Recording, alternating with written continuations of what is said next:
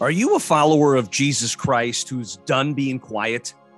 Are you ready to tell the world whose you are, totally, fearlessly, and unapologetically? And are you ready to smash that imaginary wall that supposedly divides your career and faith life? Welcome to the C Suite for Christ podcast, where we talk about living as a disciple of Christ in the world of work. Before we get to the content we have in store for you today, here's a quick word from our sponsor.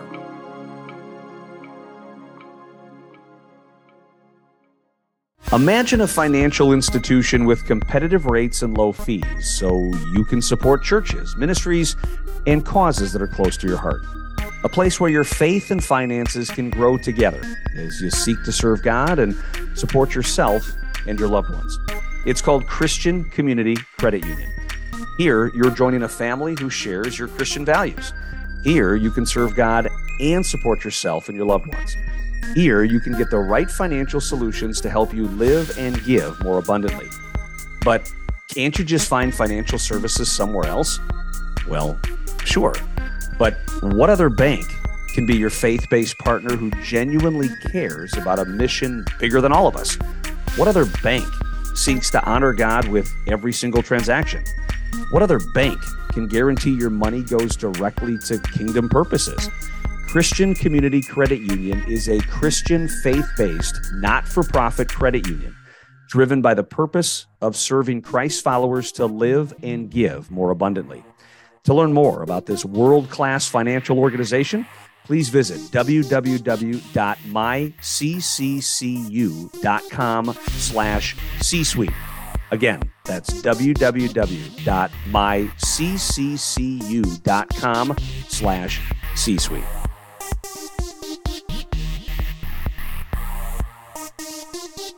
I once asked a business owner who was about to sell his $400 million company that 20 years earlier was a $15 million company how much he attributed his company's success to being in a CEO roundtable.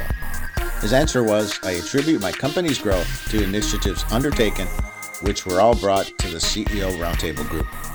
That's what having a group of like minded Christian executives can do for you. That's what being a member of a Nehemiah group can do for you. To learn more about how Nehemiah Groups can help you grow your company and change your life, please visit fuelingsales.com and click on the Nehemiah Group tab. Thank you.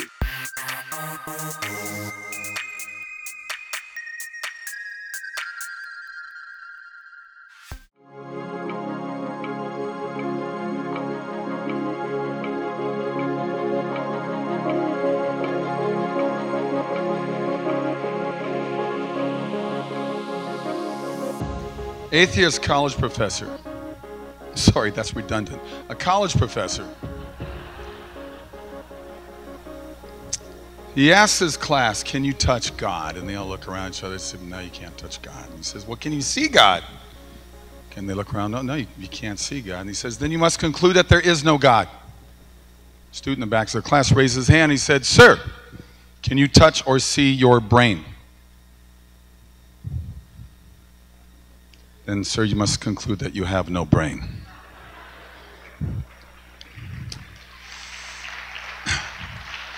I, uh, I do believe we have a lot of politicians running around without a brain right now. But the joke's on us because we put them in office. That's if they count your vote. But anyway. What? so, uh, good evening, by the way. It is great to be here. It's great to be here tonight, the third annual uh, C Suite for Christ celebration. Many thanks for Paul for bringing me in. I, I, I, don't know if I can match his energy, but I'll do my best. I, I wish he would have followed me instead, but you're stuck with me now. Um, you know, before I begin, can I have all the veterans who've served in any of our armed forces and police officers please stand up and be recognized? Do we have anybody here that served? Thank you.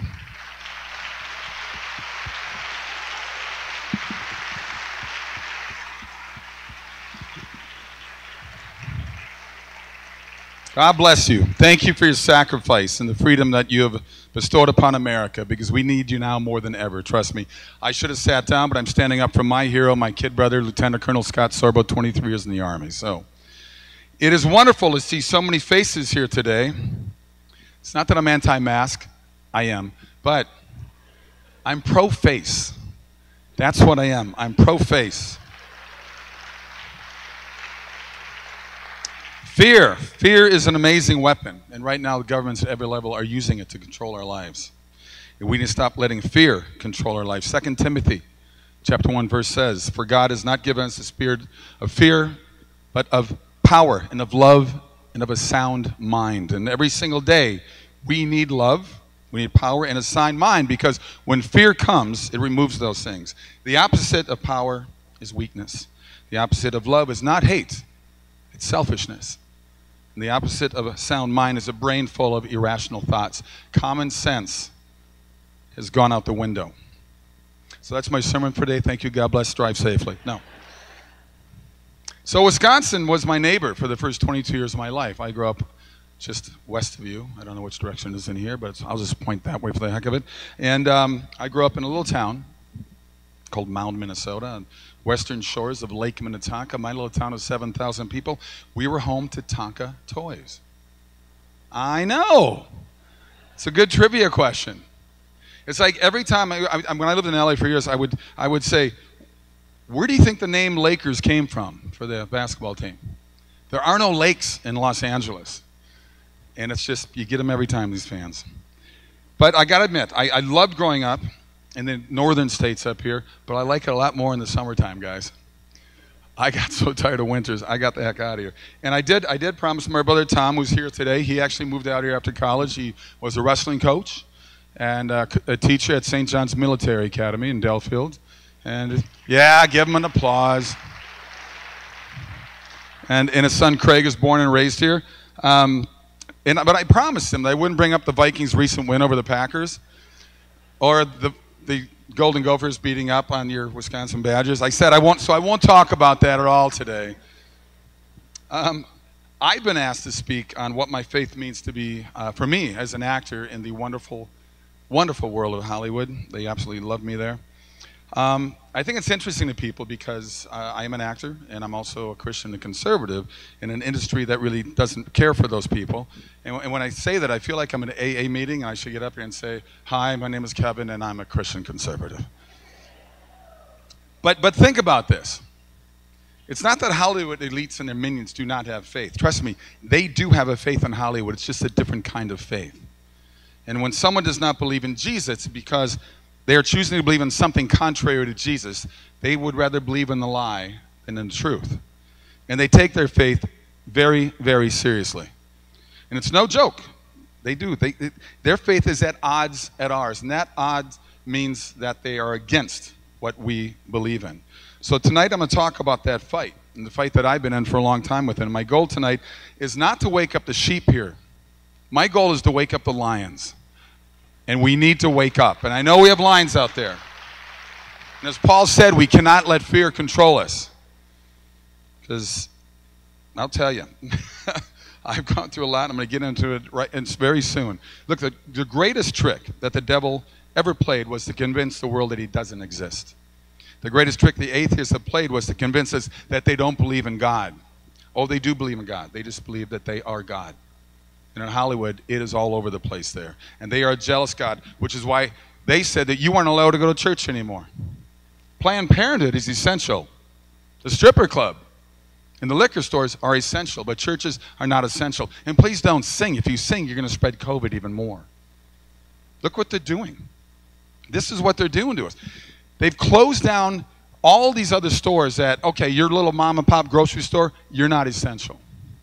I know you sell groceries and stuff, but Target and Costco, they're essential. They got groceries and stuff too. But okay, never mind.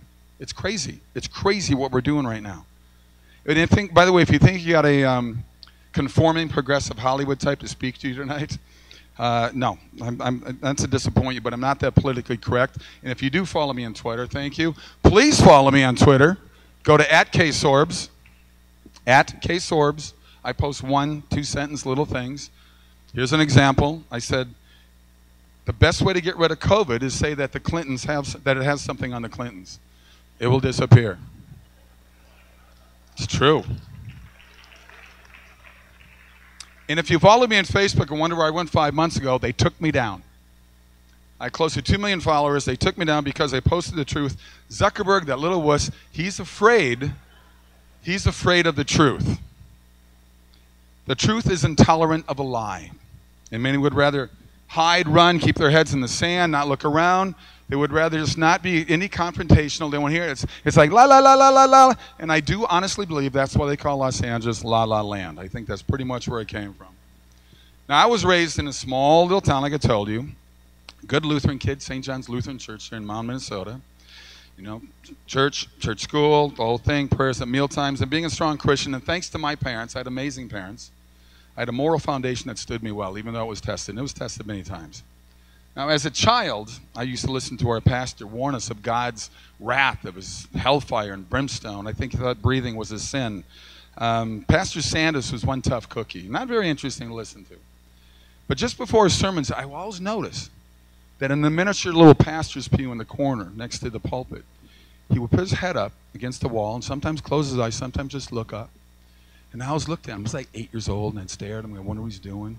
So finally, I got to be this little the candlelight boy, and that was a cool thing because I got to wear the little miniature pastor robe. You get to walk down, light all the candles, and you get to sit in a mini pew next to the pastor. I look out the uh, congregation, suckers, I'm up here. In the past, a song before the sermon, and I watched him. I was looking up at him, and I whispered to him, I go, Pastor, I see you do that a lot. Why do you do that? And he looks down at me. He says, Well, Kevin, I'm praying to God that He helps me give a good sermon. And I looked at him. and I said, Well, then why doesn't He help you?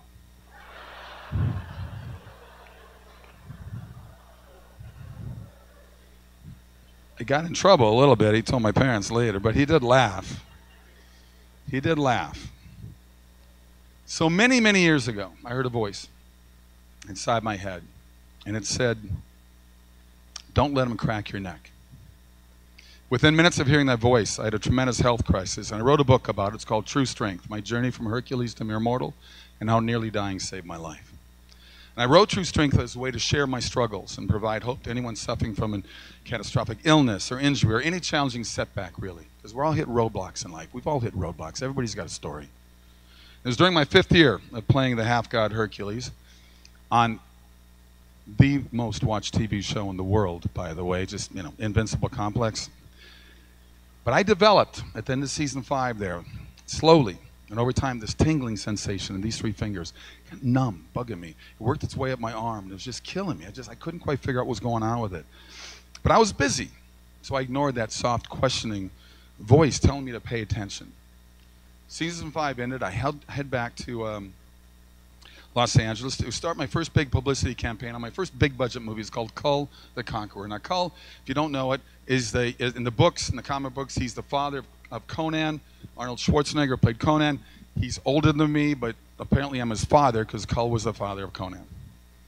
So I'm doing this 10 city press tour. I'm all over the. I'm doing Letterman. I'm doing Leno. I'm doing all these things. I'm. I'm just got so much stuff going on. I was about to do another movie right after the, that uh, the movie came out in Atlanta. Then go back to New Zealand to start season six on Hercules. I was way too busy to be sick, so I just kind of blew it off. So I, I, finished. I finished Leno. I go to New York. I do Letterman. A couple more shows. I go up to Boston to do more more press, radio, TV. The arm feels like it's on fire. I tell the studio guys, "Is guys, I don't know what's going on with me. It's just something's going on here." They send a doctor to my hotel room there in Boston to check me out. His name was Dr. Dye. Yeah, it's D Y E, but still, dude, take your mother's maiden name. But he, but he said, it's something cardiovascular. I really do believe it. You need to get checked out when you get back to LA. So I get back to LA. I'm working out at Gold's Gym. I live, used living right on the Venice border there in Santa Monica. Gold's Gym was like a second home to me. I went to pick up a couple dumbbells unbelievable. I just dropped the dumbbell. That was it. I finally went to see my doctor. So I go to my doctor.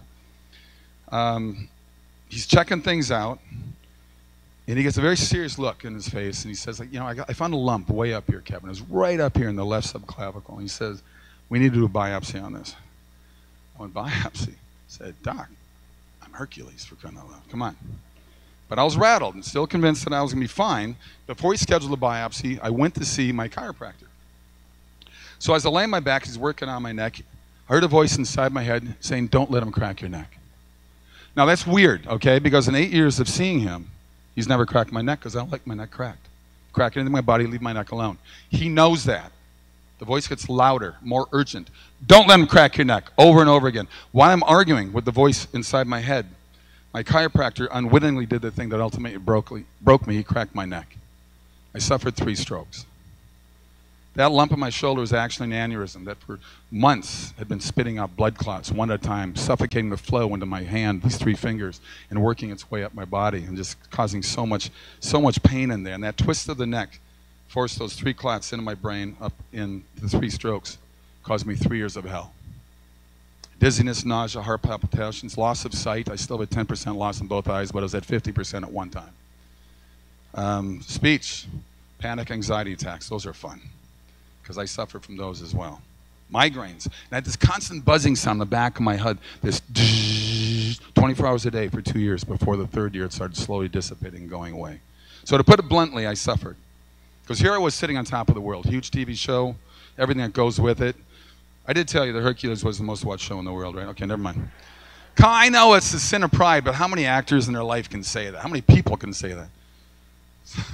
So here I'm in my mid 30s. I'm in better shape than most guys are in their 20s. I'm working out two hours every day on top of my 12 to 14 hours a day on the set on Hercules. I was doing my own stunts because my ego said that I could, and I loved it and I enjoyed it. I thought I was pretty cool, but when those strokes hit me, boom, my world would never be the same.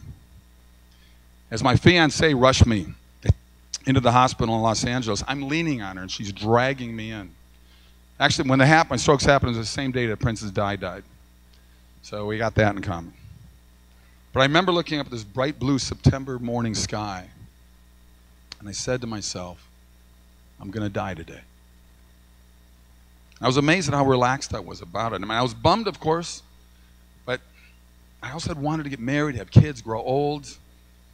But acknowledging that I just had these strokes and I was going to die made me unbelievably calm. I don't know why. Maybe it was my faith, maybe that. Maybe I was in shock. I don't know. But I was like, okay. Because you see, I had faith. I've always had faith, but I never needed faith until I was hit with this huge, incredible challenge. So I prayed. I prayed a lot. Isn't that what we do when we hit that roadblock in life, right? We rail, we scream, we go crazy. We, we, we just, we, we blame God, we blame family, friends, anybody. But then what happens? You know, we do eventually reach out to God for help to heal us. But it's sad that a roadblock has to have something like that has to happen in your life to make you finally want to go back to God and say, hey, I need help. Because really, He wants you with Him all the time. That's all He wants. Kind of reminds me of a joke. It's a Christmas joke, actually. It kind of fits for it. So, it's Christmas Eve. Malls are packed. This guy's driving around trying to find any spot in the parking lot. He's going crazy. He's getting so angry, and he reaches, God, Find me a parking spot, please. I, I will go to church every Sunday the rest of my life if you just find me one bloody parking spot. Boom, all of a sudden a spot opens up. He says, Hey, don't worry, God, I just found one myself. Right? Come on. Those three tiny little blood clots changed my life, and it seems like a miracle to survive what I went through, but sometimes life is just like that. I think miracles happen every day. We just got to pay attention to them. It's not always going to be walking on water. There's so many wonderful little things out there that happen. The miracle really was that I met my future wife just a year before my strokes. Because whenever I got down on myself, whenever I started feeling sorry for myself, she's a Pittsburgh slash New Yorker, tough love, I'm telling you right now. She said, Kevin, it happened. What are you going to do about it? And she gave me a good mantra that I passed on earlier today. She said, I want you to look in the mirror every day and say, I'm getting better, I'm getting stronger, and say it a thousand times until you believe it for that day. Because it was a long road. It took me four months to learn how to stand up and walk and balance again. I was very fortunate, very fortunate.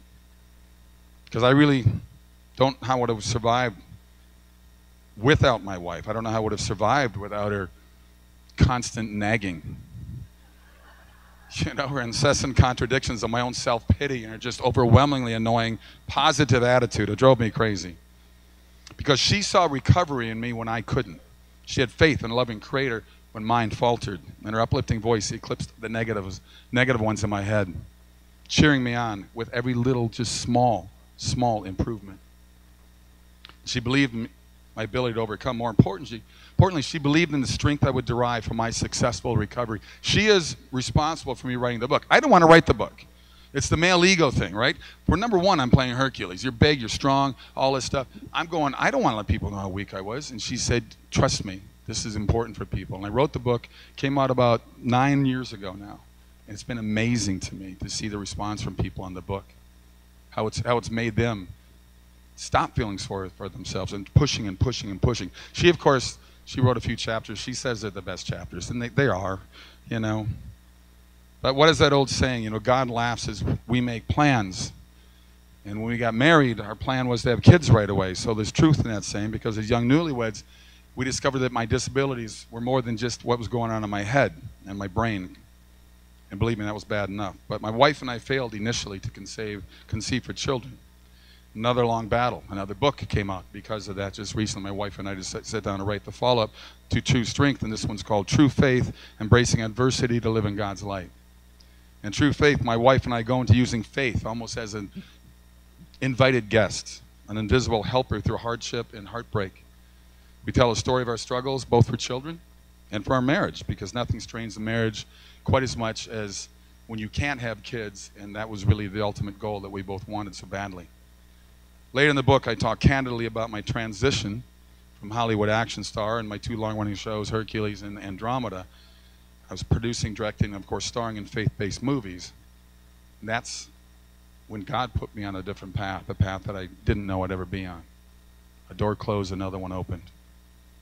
And it really started with what I consider to be my first, first faith based movie, and it's called What If.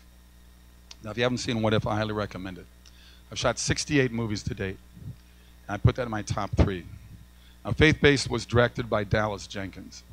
Dallas Jenkins is the son of Jerry Jenkins, who was one of the co-authors of the Left Behind series that sold 80 million books. Hope you're aware of the Left Behind series. And Dallas right now is doing the show called The Chosen, which is unbelievable if you haven't seen that as well. It's a wonderful, wonderful, wonderful series, and they're about to enter the third season. And I remember when Dallas sent me the script. He's a good friend. We got kids all in the same ages. And he said, I got the script. I want your thoughts on it. So I read What If. I called him up. I said, Who's playing Pastor Ben? He said, Well, I named this. I said, No, no, I'm playing us. Dude, I can't afford you. The budget's so low in this thing. I said, Just pay me what the union says you have to pay me for minimum, SAG minimum. He said, I have to play this role. And I'm so grateful for playing this role. The Movie Guide Awards, it won Best Movie. And Movie Guide, if you don't know it, they do movies they rate every movie, but really they give awards out for movies that deal with God, deal with hope, deal with love and laughter. And so I mentioned this connection with Dallas and his dad, Jerry Jenkins, because I just wrapped filming about 36 hours ago uh, the next Left Behind movie. And I directed it, starred in it. We got a great cast. We just finished shooting two months up in Calgary. I just flew straight down from there, from here. Um, it'll be out at Easter. And I hope you guys see it. It's Left Behind Rise of the Antichrist. So the rapture has happened, and all that's left is Antifa, Guys like that. so it's a whole new world out there. But but because of the the um, the books and the faith-based movies I've been doing, now I get invited to speak all over the country, which has been amazing the last 10 years of my life. Because, like I said, this is a path I never thought I'd be on. I do a lot of pro-life speaking events, and that's a big topic right now, obviously, with our Supreme Court. A lot of Youth for Christ, Christian schools, universities, because people are curious. How do you manage to work in a place like Hollywood as a Christian? People find that inter- interesting, but not being afraid to speak up about the truth, it comes with a price. And as I became more and more vocal, not only on Facebook, Twitter, and other places, I just became more vocal. I started challenging people on the set when I heard the, the things they said. Because prior to that, when people bashed God about that, I just sat around and kind of looked at them and went, I don't do that anymore. I do what this guy down here tells us to do. I go up in the face, not in an angry way. I said, let's talk about it. Why are you saying that? That's what we need to do. But at Hollywood, my manager, longtime manager, longtime agent, called me in. It was like an intervention. They said, we can't work with you anymore. It's about 11 years ago now. And they said, uh, no studio wants to work with you. And I said, why? I said, well, because, you know, just stuff you say on Facebook and Twitter. I mean, you might just talk about God or I talk about conservative values. I said, that's a horrible thing. They kicked me out. Thank God for independent movies, because if I didn't have independent movies, I would not have a career right now. So I'm, I'm grateful that at least it's still around. But I don't care. So this is what I want to do. This is my way to harvest. This is my way to spread the word out in some way in the medium of, of movies and television shows. And that's what I'm doing. It's interesting. I just did a major motion picture last year. I'm surprised I got invited to be in it, but I did the Reagan movie. Dennis Quaid plays Reagan. I play his pastor, and it, will be out next year. So I hope you guys look out when that comes out. They finally did a movie on one of the best presidents we've ever had in this country. It's true. Yeah, Ronald. Why not? But you know, it's interesting. The industry that screams for tolerance and freedom of speech, it's a one way street with those guys. The hypocrisy, the gift that keeps giving for me because the hypocrisy just keeps bleeding through constantly. And something I've even more I've realized politics is less polarizing in Hollywood than religion. Saying you believe in God, saying you believe Jesus, is, is, is they just attack you for that. It's crazy what we're doing. When I shot Soul Surfer, there's a scene in there where Dennis Quaid, who plays Bethany's father in the movie, he's reading the Bible to. You can see it's the Bible. Look at that scene again. Sony Studios blurs out Holy Bible. They blurred it out. That's incredible to me. And I'm, I'm a bit of a smartass. Um, the Sony execs were there. My wife was there. I said, let's go talk to those guys. And she knows me. She goes, Kevin, what are you going to do? I said, just come with me. This is where my acting's really good.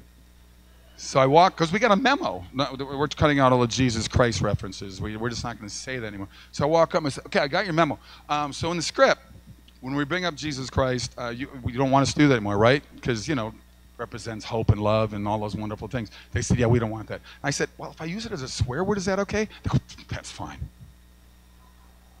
This is what we're fighting, guys. True story. This is what we're fighting. It's amazing to me. But this is why it's important to keep fighting back because Hollywood drives the culture. And politicians perform a script written by that culture. Andrew Breitbart, who started Blaze, was a dear friend of mine. And he said politics is downstream of culture. And it is. Who runs the culture? Hollywood, mainstream media. You see the stuff they're putting out on TV. You guys watch it, you see it. Speaking of politics, America's government was formed around Judeo Christian values, right? By a group of Christian men that put together the Constitution. There weren't other values or morals for men. These men founded an amazing, incredible nation, pledging their very lives to, defend life, liberty, and the pursuit of happiness. And our laws come from the Bible. But there's been a change in our country in the last 200 years. The United States of America has become more divided, it's more secular, and the damage to our political system, our government, can be played out every day in the media. There's nothing but anger and anger and anger. Proverbs 9:10 says this, "The fear of the Lord is the beginning of wisdom." But for those fighting for culture depravities in the country, it isn't God that they fear. They ignore God, they deny God, they resent God. You know what? In fact, they hate God. Trust me, I know because I played one of them in a movie called God's Not Dead. How many people saw God's Not Dead? Good for you. Now, I'm telling you, your support made that little two million. It was two million dollars. That's that's not even catering budget on Pirates of the Caribbean. Okay, those are $300 million movies. That $2 million movie went on to make it's it actually is the it's it's top five in it's number five in the history of Hollywood and our rate of return. $2 million movie made $140 million profit. That's 70 times return because of people like you supporting that movie. Um, oh, it's awesome. It's awesome. You know, and, and, and people have asked me how I prepared for that role. Because already a couple of people already come to me that they hated me in that movie. So my mom hated me, and that's the best compliment ever. That means it worked. I tell them, I go, it's pretty easy to prepare for that movie. It's in the writing, no question. But, you know, I tell them I thought of a Christian, and then I just took away all reason and accountability, to borrow a Jack Nicholas, Nicholson line. And I, you know, I, I watch these guys on TV that they have the atheist clubs. I see them on CNN, and they just get mad. They're mad about the nativity scene. They go, it offends me. Well, it offends me that we got to take it down. Where do we get a say in this? It's insane that we're letting these people control our lives the way we're letting people control our lives. But it was a fun role for me to play because there is redemption for him at the end, and that's why I like doing movies like that. So the secret of the character was he was so well written. By the way, the same guys who did God's Not Dead wrote What If as well, if I didn't mention that, because they were great writers. He, they wrote Unplanned as well, the abortion movie, if you guys saw that one. But my character has nothing but his arrogance and intellect. But even that is flawed by hatred that he powers, that he hates for an all-powerful God that he doesn't believe in. That's another thing that amazes me. You why do you, you hate him, but you don't believe in him? I hate broccoli. I don't get offended if you guys want broccoli. Knock yourself out. It's weird to me their argument on it. But you know what? What gets you is when the, when that when that student that I'm tormenting says to me, he says, "What happened to you?" And I answer with sincerity the story of how I lost my hope, how I lost my faith. When as a young kid, my mother died of cancer right in front of me. And I know I've met people like that. Why did God do this? Well, God didn't do it. But people lose their faith that way. I call it a crisis of faith. Does that sound a little familiar? Because people go through it. But the success of that movie showed me that there's a hunger for these type of movies. And I wanted to put myself out there, do more and more of these movies that have a positive thing instead of dealing with all the stuff that comes out in Hollywood. Because I know you guys scroll the channels at home and you go, ugh, you roll your eyes. Because look at the stuff they keep putting in every movie and every TV show right now. So I started doing more movies and family friendly movies. And that for me turned the tide. See, Hercules is still in there for a lot of people. But the, I get compliments mostly now. I get stopped at airports and hotel lobbies and restaurants. The majority of the people now say, please make more movies like God's Not Dead and Let There Be Light. And that's what I'm going to do because this is a great way to get out there through the medium of television. Because I'll tell you, people are afraid. You guys are afraid. People, some of you in here, you're afraid to bring your friends to, church. But a good way, a stepping stone is, hey, you want to go see a movie? Let them watch that movie. Baby steps to get people in there. One blessing of COVID, my church back home, one blessing of COVID was that the number of people that watch streaming went way thousands beyond what they actually have in the church. Because people, they're in their homes by themselves and they're scared and they're looking for answers. I think it brought a lot of people to God. I think a lot of people started searching and trying to find out what's going on. I was with my family in uh, Salt Lake City Airport. And um, this woman walks up to me with her little girl, beautiful little girl, seven, eight years old. And she says, You, Kevin Sorbo. And I said, Just for today, I am Kevin Sorbo.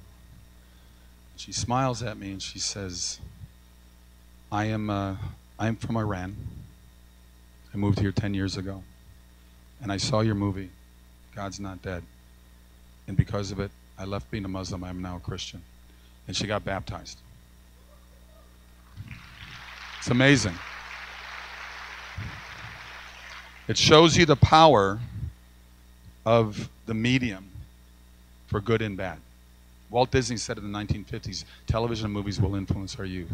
We see what's being played out. I've always said, you go back to, you know, since Ferguson and through now with all these riots and all the anger and hatred and death and violence, I've said, do you think those mostly under 35 year olds that are out in the streets doing that, if they had any biblical principles in their lives, would they be out doing what they're doing in the streets? Of course they wouldn't be. How do we reach them? How do we reach them? Jesus called on us to make disciples of the nations, inviting everyone to join in the body of Christ, the church. But in America today, people of faith have been cowed to accept a politically correct lie from the depths of you know where. Christianity is under attack in our movies, TV, DVDs, mainstream media, and now our governments. Why? I'll tell you why. Because it's truth and light that the people choose to live in darkness and deceit. But my aim is to empower you as God has strengthened me. David Frost wrote one of my favorite poems, The Road Less Traveled. I'm sure many of you are familiar with The Road Less Traveled. Jesus walked the road less traveled. I am now on that road with him as well. And I'm going to turn the road less traveled into a superhighway, people. Let's turn it into a superhighway. I need your help to make that happen. 1 Peter 3:15 says this, "Always be prepared to give an answer to everyone who asks you to give the reason for the hope that you have." I'll read that again. Always be prepared to give an answer to everyone who asks you to give the reason for the hope that you have. I have a documentary that came out last year, this year. It's a documentary I shot with John Lennox. If you don't know the name John Lennox, he's a retired math professor from Oxford University. And he's an amazing man. I spent three weeks in Oxford with him and two weeks in Israel putting this together. I call it apologetics for dummies like me. And if you guys want to learn how to defend your faith, check out John Lennox. He's debated Dawkins and Hitchens and Singer, all these very famous atheists around the world. And he kills them with love, kindness, humor, and he sounds like Winnie the Pooh when he talks. It's awesome. So please check out Against the Tide. Go to againstthetide.movie. It's a fantastic documentary. Because stepping on faith, it's the reason you came here tonight, right? We all came here to, to bolster our faith. That's why we go to church. That's why we get together. To better proclaim it to un- unbelievers. Your faith gives you strength to walk into the world. A few years ago, my wife developed a faith based TV show. To give you one more example of what we're dealing with in Hollywood, it's called The Miracle Man. And The Miracle Man, we actually sold it. We sold it to NBC and Sony Studios. They made us go through six months of rewrites before saying, ah, we decided not to do it because it's got God in it, right? But look, we did a pitch on this. Miracle Man was not touched by an angel. You never get touched by an angel on TV today, folks. This was more like punched by an angel. And it was great. But what hit me was not selling it to NBC and Sony. What hit me was another studio executive, another network. I'm not going to name the network. You can figure there's three ones left. We did the pitch, and she looks at me and she says, Okay, I get that there's an audience for you and the movies you do, Kevin. I know that you have a lot of people that follow your movies and follow, you know, what you're doing. And I'm Jewish, but my faith is kind of over there, just sitting way over there somewhere. And I understand you've had success in this genre. I know that middle America wants this kind of thing, but you know what? I don't understand why they want this kind of thing. They have no clue. There's 80 million households out there that want this, and yet their ideology is so hatred towards religion that they won't do it. Let There Be Light is a movie that I directed. It came out about three years ago. Sean Hannity funded it. It was a very good movie. It was in theaters for about four months. It opened number two per screen average against Thor Ragnarok. A $2.3 million movie up against a $300 million movie. I get a call from Netflix. Hey, we want to meet with you. I said, cool. So I go and meet with the Netflix. All executives were there. Had a great meeting. We want to open inspirational division in Netflix. Cool. Call me back again three weeks later. I gave them a bunch of scripts. They looked, read through them. Call me back again. I had three meetings with them. They still didn't make any move two months into this. And I said, in my mind, I'm going, did they just want, they made an announcement that they wanted to work with me, inspirational division. Did they just do that to get more people to join?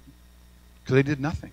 And I looked at them, I said, you can laugh all the way to the bank to the 80 million households here that want this and say, You stupid, silly Christians. Just do it. And they still won't do it. This is where we are in the battle I've got, the roadblock that I got to do with Hollywood. But I'm not giving up a fight, people. I'm going at it. Because I'll tell you what, we have a crisis. We do. We have a crisis of faith in this country right now. The real crisis, people don't even know that they've lost their faith. It's one layer thing on the other. It keeps, oh, it's just one more thing the government wants to do. Oh, really? Oh, it's just one more thing. Boom, boom, boom, boom. Pretty soon you got a stack of things that the, everybody wants to do to take away your right, take away your freedoms.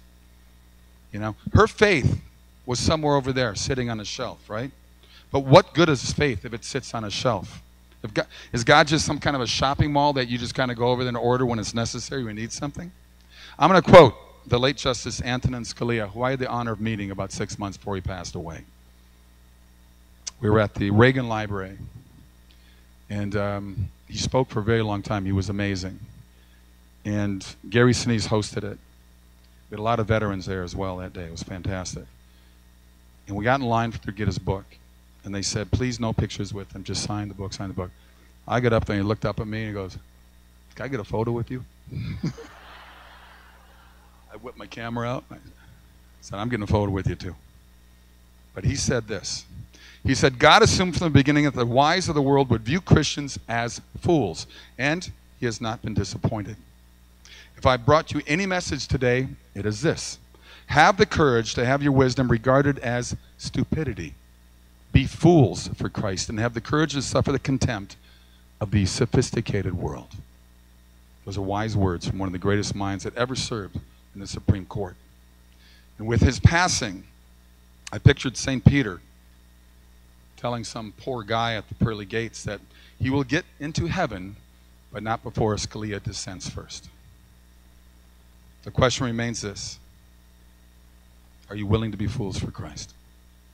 Are you willing to profess what today amounts as stupidity, to stand up for our morals, our beliefs? Or does your faith just sit over there on a shelf, separate and uninvolved in your daily life? Because faith requires that leap of conviction. That moment when you realize people may not want to work with you anymore. They might not want to speak to you anymore. In fact, they might just start hating you for something as ridiculous as that. You know what? They're afraid of you. It's because you have belief.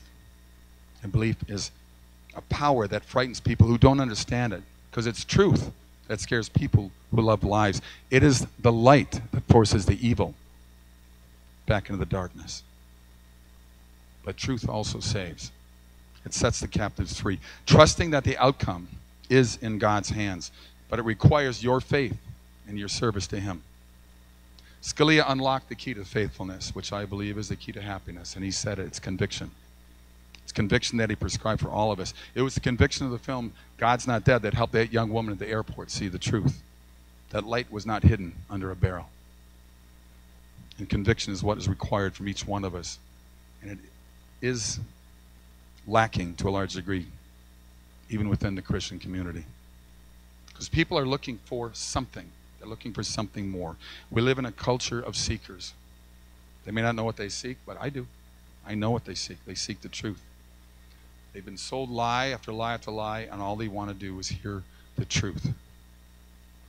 One more quick story. Young boy and his grandfather are walking along the beach. The previous night, big storm. Thousands and thousands starfish were like washed up on shore. And the little boy picks one up, throws it back in the water, picks another, throws in the water. His grandfather says, Son, what are, what are you doing? He says, Well, I'm just trying to make a difference, grandfather. He said, Well, there's too many starfish to count.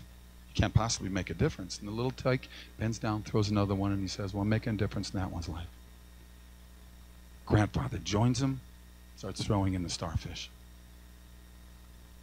We just experienced a very important election last year.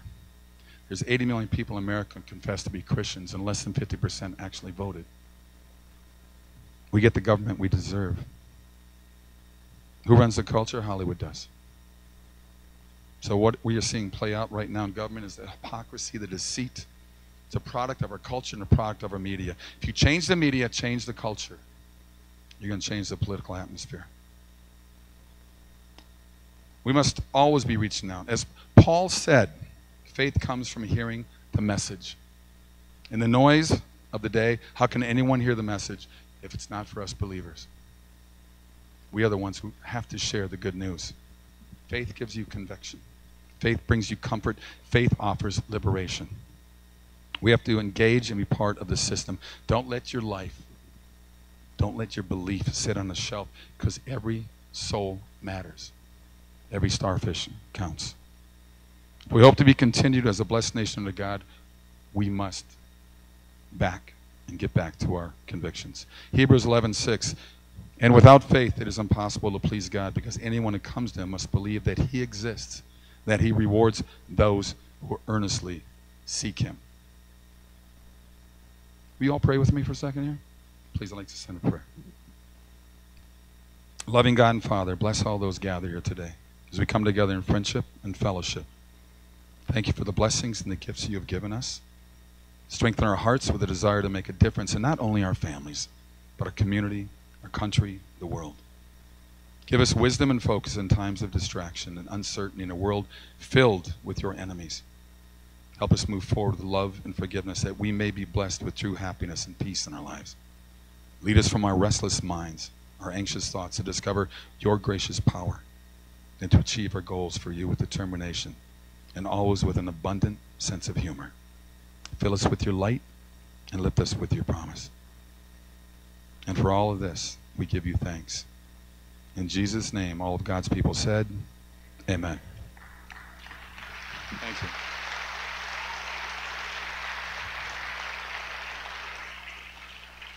I want to thank you. God bless you. God bless America. Are you a Christian based organization? Well, so are we, and we're here to serve you. We want to help you with your mission, so please visit ParagonMarketingGroup.com to see how we can help. Need a trade show display? A lobby renovation? Heck, how about help with an event that you're hosting? Captivate Exhibits can do it all. Plus, they're an outspoken faith based organization that puts Christ first in all that they do. Ready to captivate the attention of the masses? Then check them out today at captivateexhibits.com. That's captivateexhibits.com.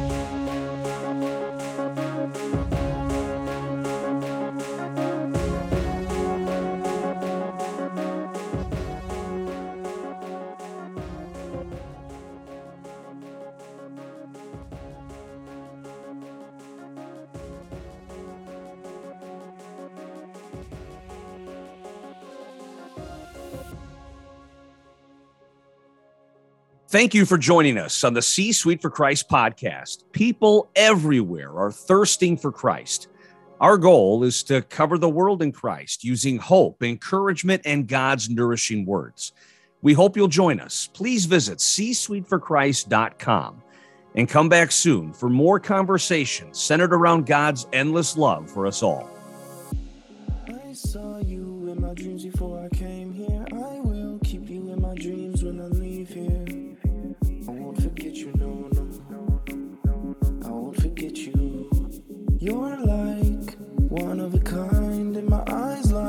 when I think about you.